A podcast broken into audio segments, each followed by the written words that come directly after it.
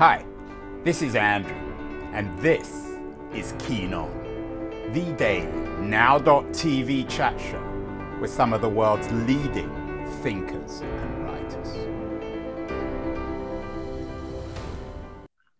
Hello, everybody. It is March the 13th, the Monday, 2023. March, of course, is Women's History Month. And in a sense, uh, on today's show, we are celebrating women's history, although I'm not sure all women will be necessarily proud of this particular history. It's um, a true crime history.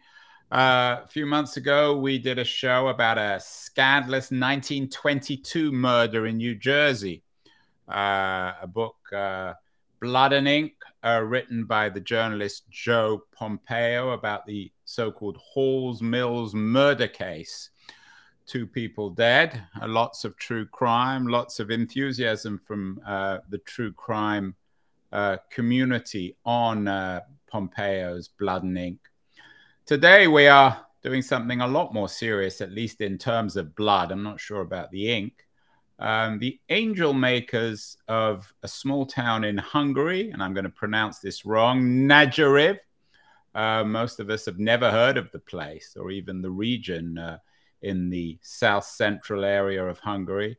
Um, the angel makers of uh, Nagyrev um, were guilty, they're all, I think, women, uh, of uh, history's most astonishing murder ring, at least that is according to my guest, Patti McCracken, who has a new book out, The Angel Makers Arsenic, a Midwife, and Modern History's Most Astonishing murdering. Patti is joining us from Martha's Vineyard. Um, Patti, uh, is this an appropriate subject for Women's History Month? Are we, you as a woman, are you proud of your Hungarian sisters for this mass murder? Well, it definitely follows under uh, falls under women's history. I wouldn't say I'm proud of them, but if you um, get into the story, you can certainly, in many cases, understand why they did what they did. Well, that's brave fighting talk about justifying the murder of their husbands, although they're Hungarian husbands, so maybe we can accept that. Um, Patti, tell me a little bit about the story. It's an incredible story. Uh, where do we start here? Do we start, as so often in 20th century stories, in the First World War? You're exactly right. We start, at least my the book starts in uh, in the middle of World War One and it starts in that little village that even I have trouble pronouncing because I don't. How do I pronounce it? Shame me. What? How do you pronounce it? well, I mean, we're speaking English here, so we do the best we can. Um, I would say Nagyrev, something like that. Okay. Um, and Nagyrev is about 60 miles east of Budapest. And it was at the time and still is a very small farming enclave. Um, and yeah, it started, the, the book picks up in 1916, and when many of the men are off fighting the war. And let's remind ourselves that in 1916, Hungary wasn't a state, it was part of the Austro Hungarian Empire. So it fought on the side of the the Germans um, in the in in the First World War. Right, right.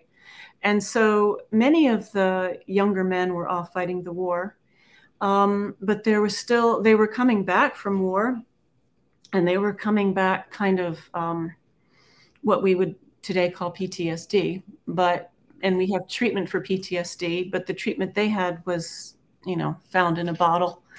So there was trouble on the home front. Sorry, sorry. Uh, excuse uh, this question. When you say uh, we call uh, found in a bottle, what do you mean? You mean alcohol? Yeah, yeah. So there was a problem with alcohol in the village, like there, um, there was a lot of access to alcohol, and it was um, people drank it quite liberally, um, but probably even more so after you know when they're coming back after the war and. Did, was there a, an alcohol of choice? When I've been in Hungary, uh, I actually had a friend who was the daughter of. Uh, uh, one of the wealthiest men in Hungary who produced um, plum brandy. I think mm-hmm. was there a was there a drink of choice? Plum brandy, which is called palinka, um, and red wine. So plum brandy was definitely because they could make it in, you know, they could make it, and they would also use apricots and anything that would ferment and taste pretty good. So these men came back from the war. They had a terrible experience. I mean, it was the Eastern Front was particularly brutal. Um, and, and the Austrians were even defeated, I think, by the, the Russians, which was quite an achievement.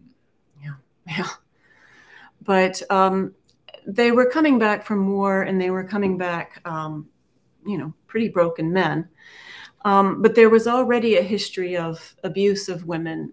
Um, they used to keep a, a leather strap by their front door called what we would called an obedience strap as it translates you know to keep the wife in line so to speak well this wasn't unique though to no. nagyrev was it no it wasn't unique to nagyrev at all and it was traditional in that village villages throughout hungary throughout austria throughout it was just the way things were done um, but yeah these guys were it was just the situation as it was was just getting worse.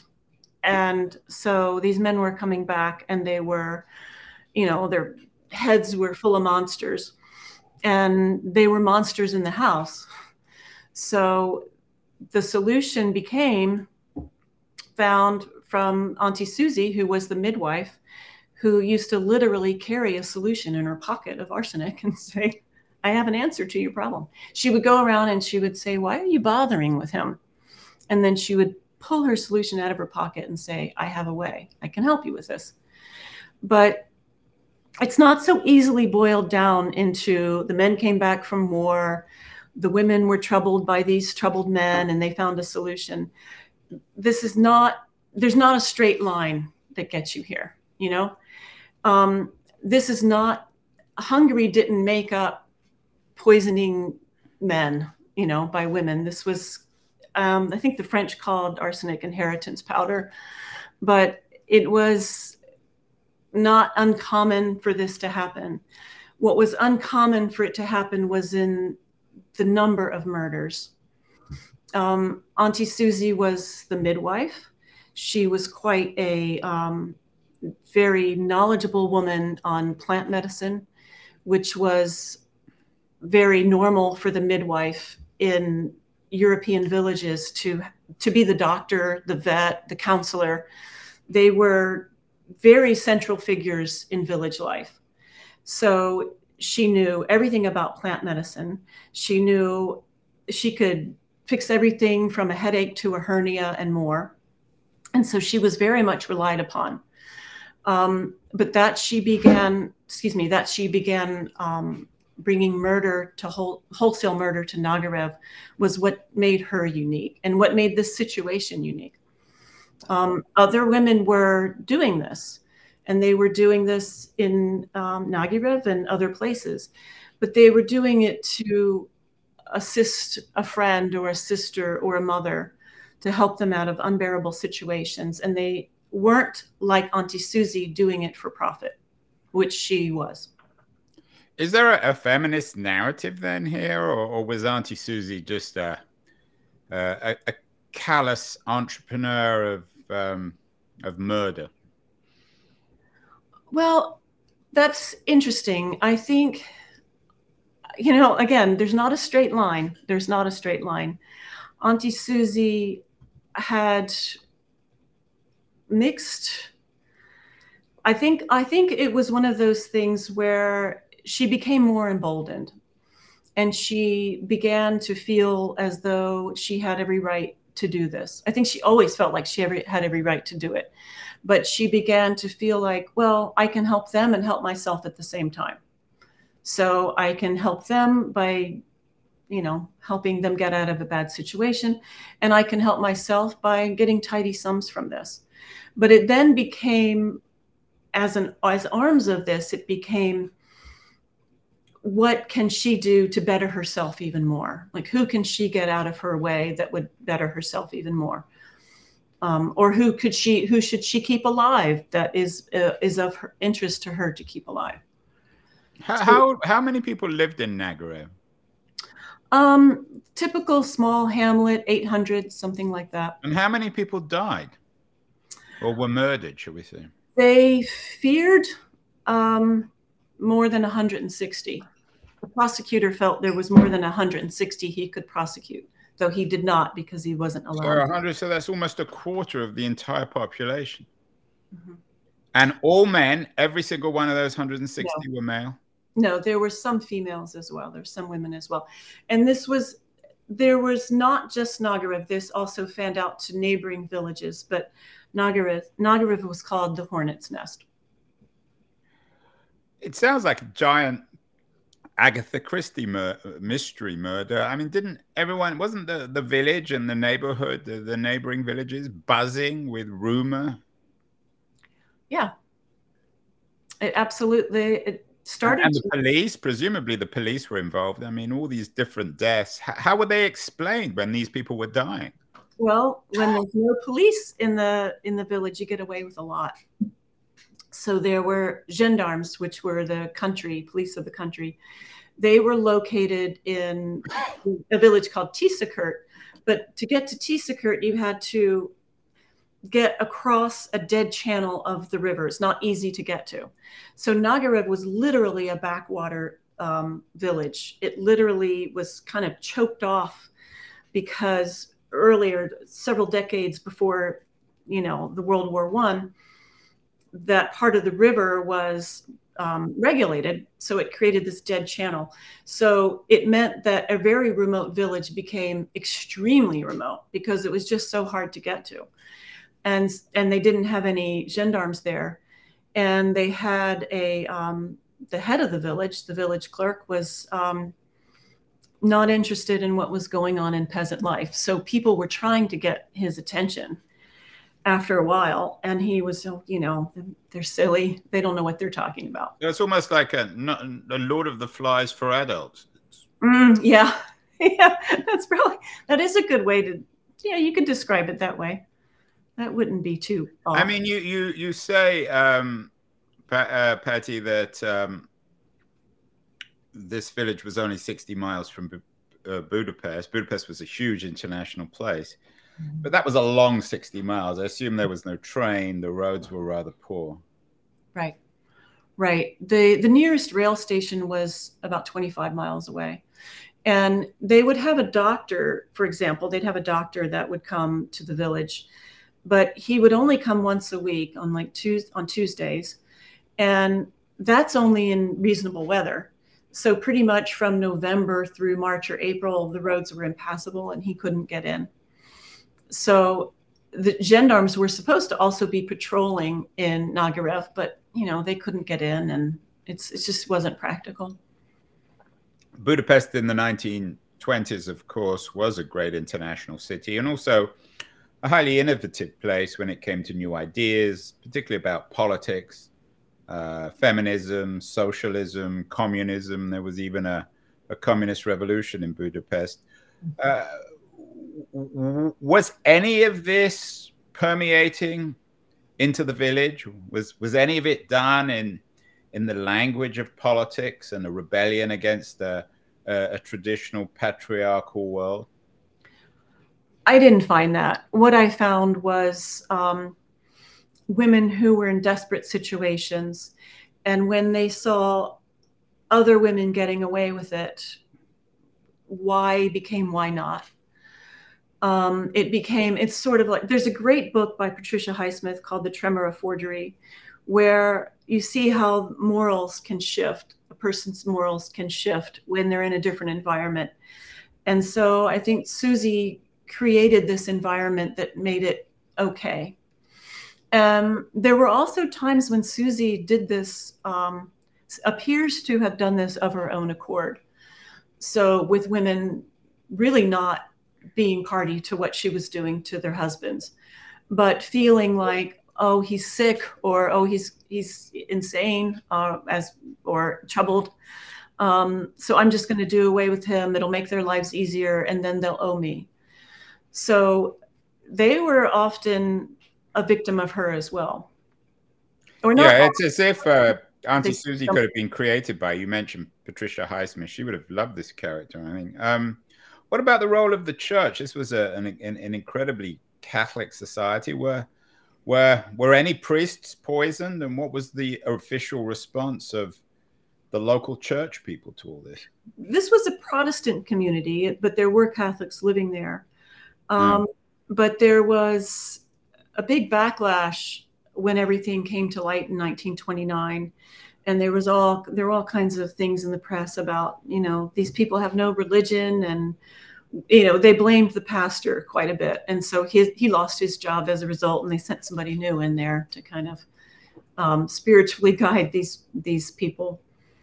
But churches were largely i you know i can't say that they were empty but it wasn't it it wasn't really part of their daily lives. He was not um he was not necessarily guiding them that way was this viewed by the um, authorities as a kind of an embarrassment the man who ruled hungary in the interwar period uh, Horthy, Admiral Horthy was a strong um, uh, Hungarian nationalist. Uh, wasn't a fascist, but certainly a right-wing nationalist. Were, were, were the authorities in Budapest were they ashamed by this mass killing of, of mostly men in this village quite close to Budapest? That's an excellent point. I would say they were less ashamed and they were more outraged.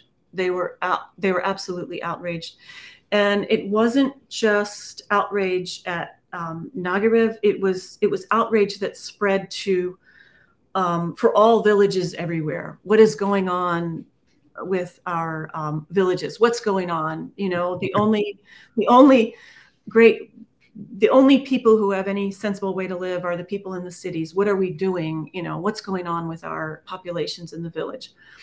And Horthy was one of them, and he put a lot of pressure on the prosecutor of the case, who was um, a man named Janos uh, Kronberg, who I, I, I anglicized the name, so I called him John Kronberg. But he put tremendous pressure on Kronberg and th- was threatening to take the case away from him, to bring it to Budapest. And um, that didn't happen, but it almost happened in the 1930s, there was a the rise of particularly virulent form of Hungarian fascism. The Arrow Cross Party eventually came to power. Many Jews, of course, uh, in H- Hungary. Uh, I, I, assume that this was a purely hung- ethnically Hungarian business. That uh, outsiders, foreigners, Serbs, Jews, Gypsies weren't involved. You mean in the um, killings? Yeah, in the killings, the village was was Hungarian village. Hungarian. Mm-hmm. And, and, to what extent might it also have been bound up in the humiliation of the not so much the First World War you mentioned, PS, uh, you know, the, the the consequence of the war itself, but of the peace in which Hungary was profoundly shamed that Trianon and its territory was shrunk was shrunk radically.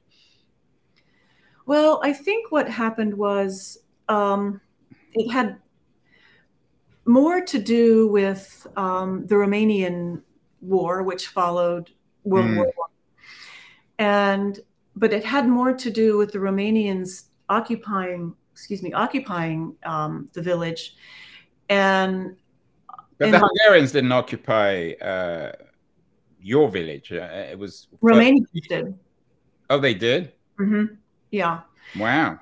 And it allowed it didn't really affect what was going on, except it affected Auntie Susie's ability to do what she wanted to do. Although she managed to do it anyway. Uh, yeah, I guess uh, I was thinking it was more central, but it's actually further to the east. It's not actually that far from the Romanian border. It, so, how far is it? I mean, we think of all this, um, and of course, Transylvania looms large, a, a place of mythology and blood killings. Is there any connection between Dracula or the, the legend of Dracula and the, the real crimes that you report in your book, Patti? Well, no, but I would say that with um, the Romanians uh, had a big battle in the Romanians and the Hungarians had a huge battle in Szolnok, which is the county seat where the trials took place.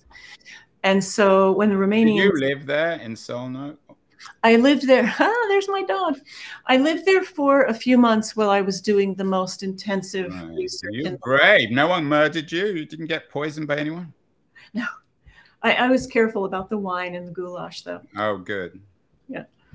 Um, but Transylvania, there were, I think the main thing was that all of this stuff was going on, and I tried to bring that out in the book as much as I could, is that when the borders were re- redrawn at Trianon and, and Hungary ended up having more of its population living outside the country than inside. I still can't get wrap my head around waking up in my own country and it's not my own country anymore. I still can't wrap my head around that.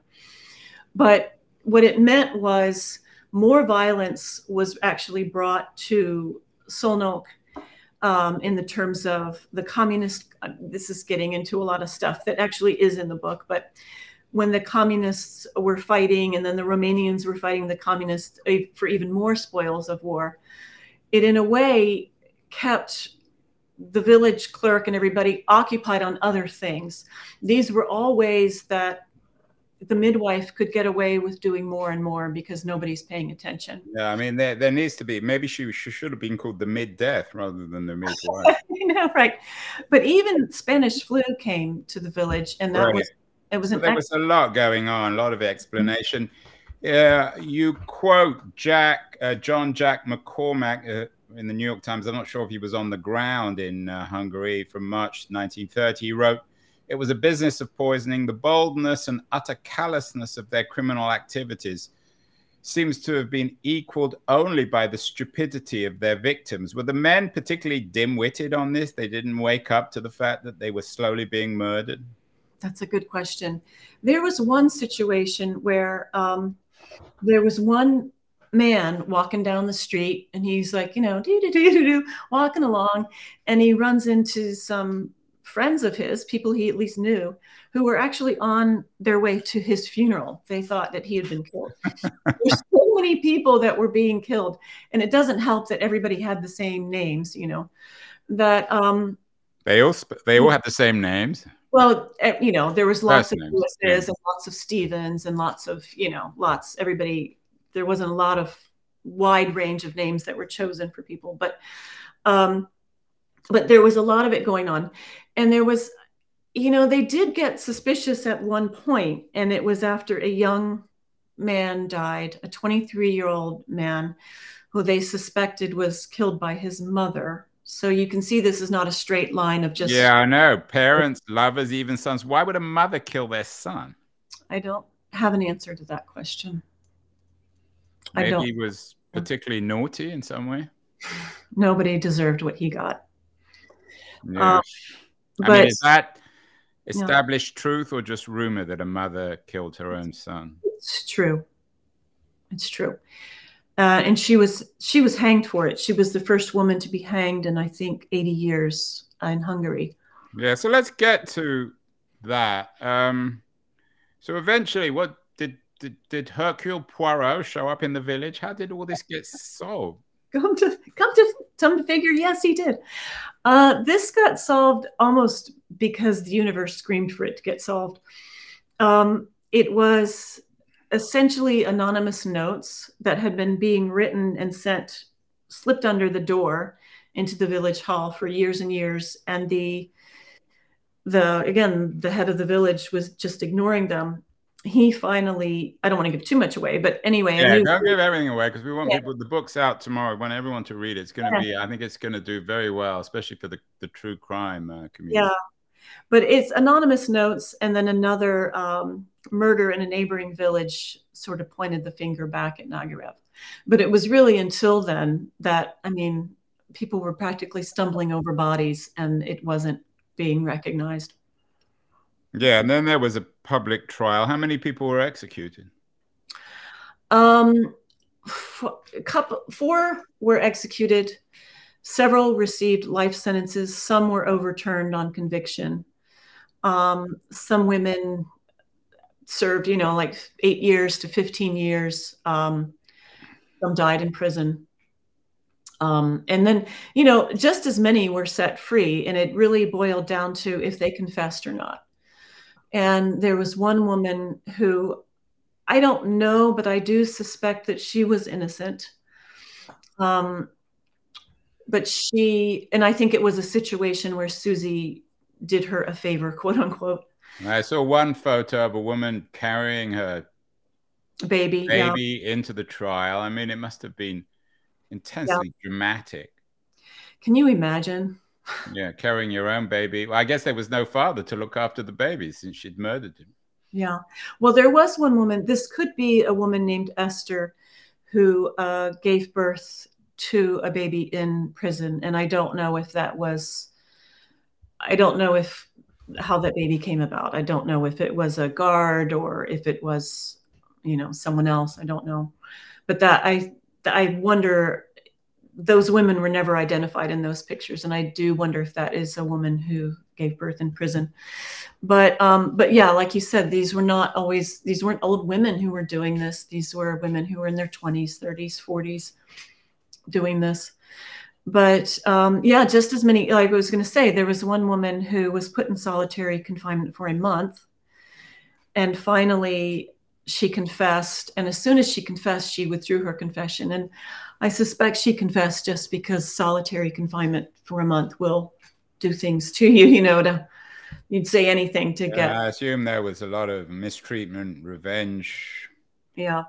Revenge, torture, perhaps even murders. Uh, Patti, you've been a, an international journalist your whole life. You've you've worked in the former Soviet bloc, post-war Bosnia. Um, you, as you said, you you stationed yourself in uh, Szolnok uh, to write some of this. Uh, you write in your bio on your uh, on your website that it's your first book, and it took you a very long time to write it. Did it take you a long time to write this particular book or any book? How did you choose to write about this? Because you could, you know, in your in your long um, long history as as an international journalist. You've been a, a Knight International Press Fellow. You've you, your work has appeared in all sorts of places. Why did you choose to write this book? Uh, I think it chose me. It was a story that just didn't go away. I found this story in. Um, I was. I found this strange story, you know, just like a couple of paragraphs. I think it was actually a British publication. And it was written kind of tongue in cheek. And it was maybe, you know, like what's going on here you know and so i actually got my neighbor harold who was a photographer and got him to take a road trip with me and um, i reported the story as an article uh, the article came out and it just kind of just stayed with me you know it was just i used to bring it up at parties and people would say wow that sounds like a book i'm like oh yeah yeah but i don't write books you know i don't have the attention span for a book and um, yeah, had I known it would take me as long as it did, I, yeah, I wouldn't have. Done it. How long did it take you? Um, seed to fruit, 14 years. Wow. But that that involves, you know, lots of lots of time here and there. But as far as writing and reporting, that was about eight years.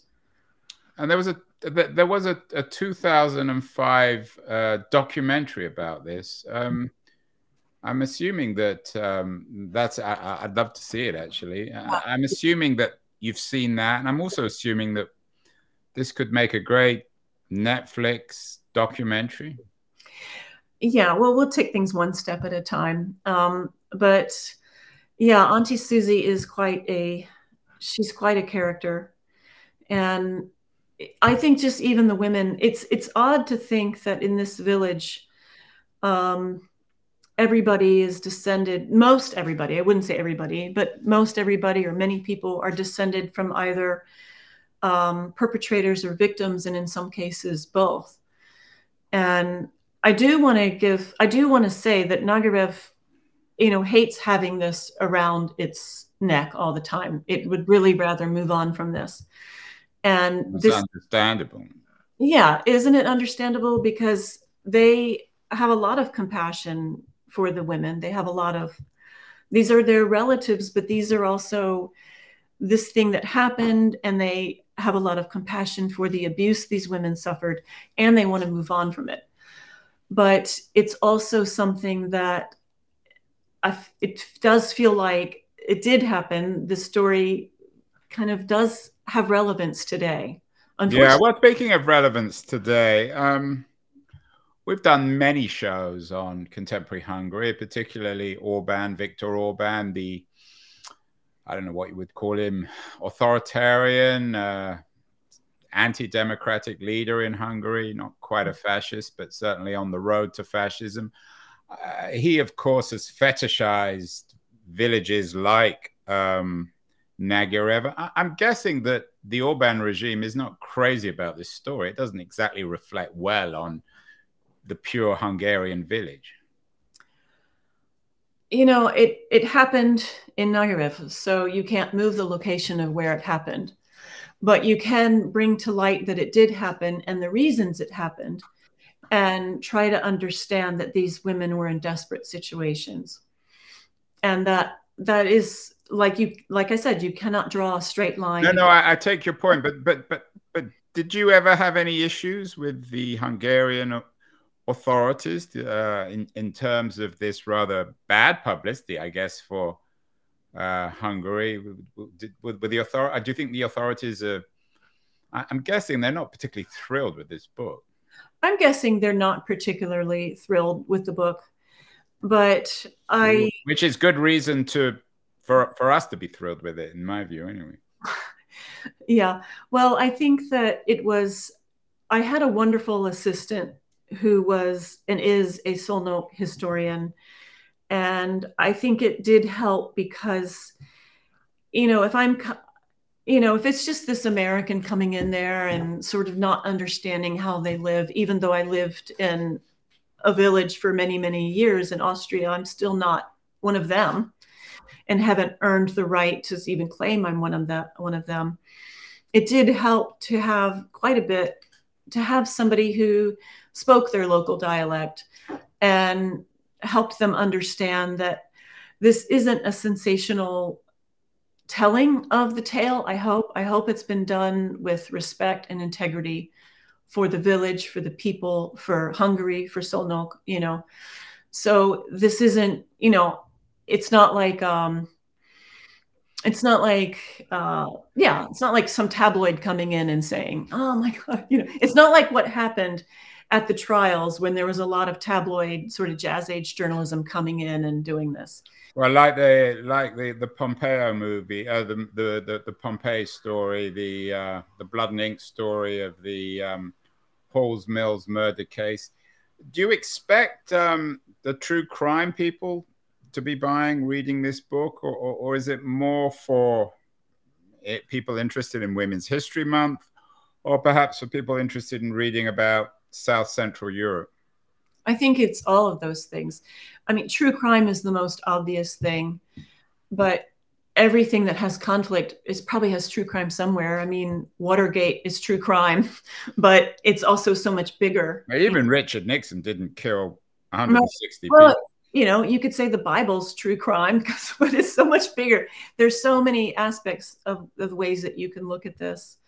And I think it is especially compelling for women because it happened for a reason. If these women had not been um, troubled and not been silenced and not been afraid of abuse, then it it wouldn't have happened, and certainly not the scale that it didn't have. Susie Susie would not have had a market at which to sell her arsenic. Well, finally, Patti, I mean, obviously none of this can be vindicated or justified, but I assume that the position of, of women in the in the village now uh, in that part of Hungary is significantly better than it was. So on Women's History Month, March 2023, how might we conclude this sad story of the angel makers and their 160 ish murders? Well, I think we can conclude that again, I would go back to saying that this could happen. This happened for a reason and there are you know women we women we're still suffering abuse and we're still at losing our rights. And so if i look at it and i say even in the 1970s my mother wasn't even allowed to have you know a credit card in her name. My mom didn't even have a name. She was mrs j. Everett mccracken you know? She wasn't even known except to her friends. And that was you know i was just a kid at that time. So it's we haven't come as far as we like to think that we've come. So this could be even read as a cautionary tale, you know, in the you know, if in some village in America, if all the men start dying, or maybe the men on the Supreme Court, we know that uh, well, the ghost, at least, of what's her name, Auntie uh, Auntie Susie, Auntie Susie, uh, and and that maybe there's a good uh, Dracula story about eventually killing that ghost. Well, yeah, that there you go. That would be good. Yeah, I think there's a there's a reason. There was a great show called Bad Sisters. I can't remember what net was it HBO Max or I don't know if you got it over there, but it was this fabulous show, um, a series, and it was about these sisters who are trying to off their their evil brother-in-law. And when I tell a lot of women about the story, they're like, "Yep, Bad Sisters. yep, the Angel Makers. You know, the Bad Sisters was um, was fiction, and this is nonfiction. But you know, people can relate to trying to get out of a difficult situation."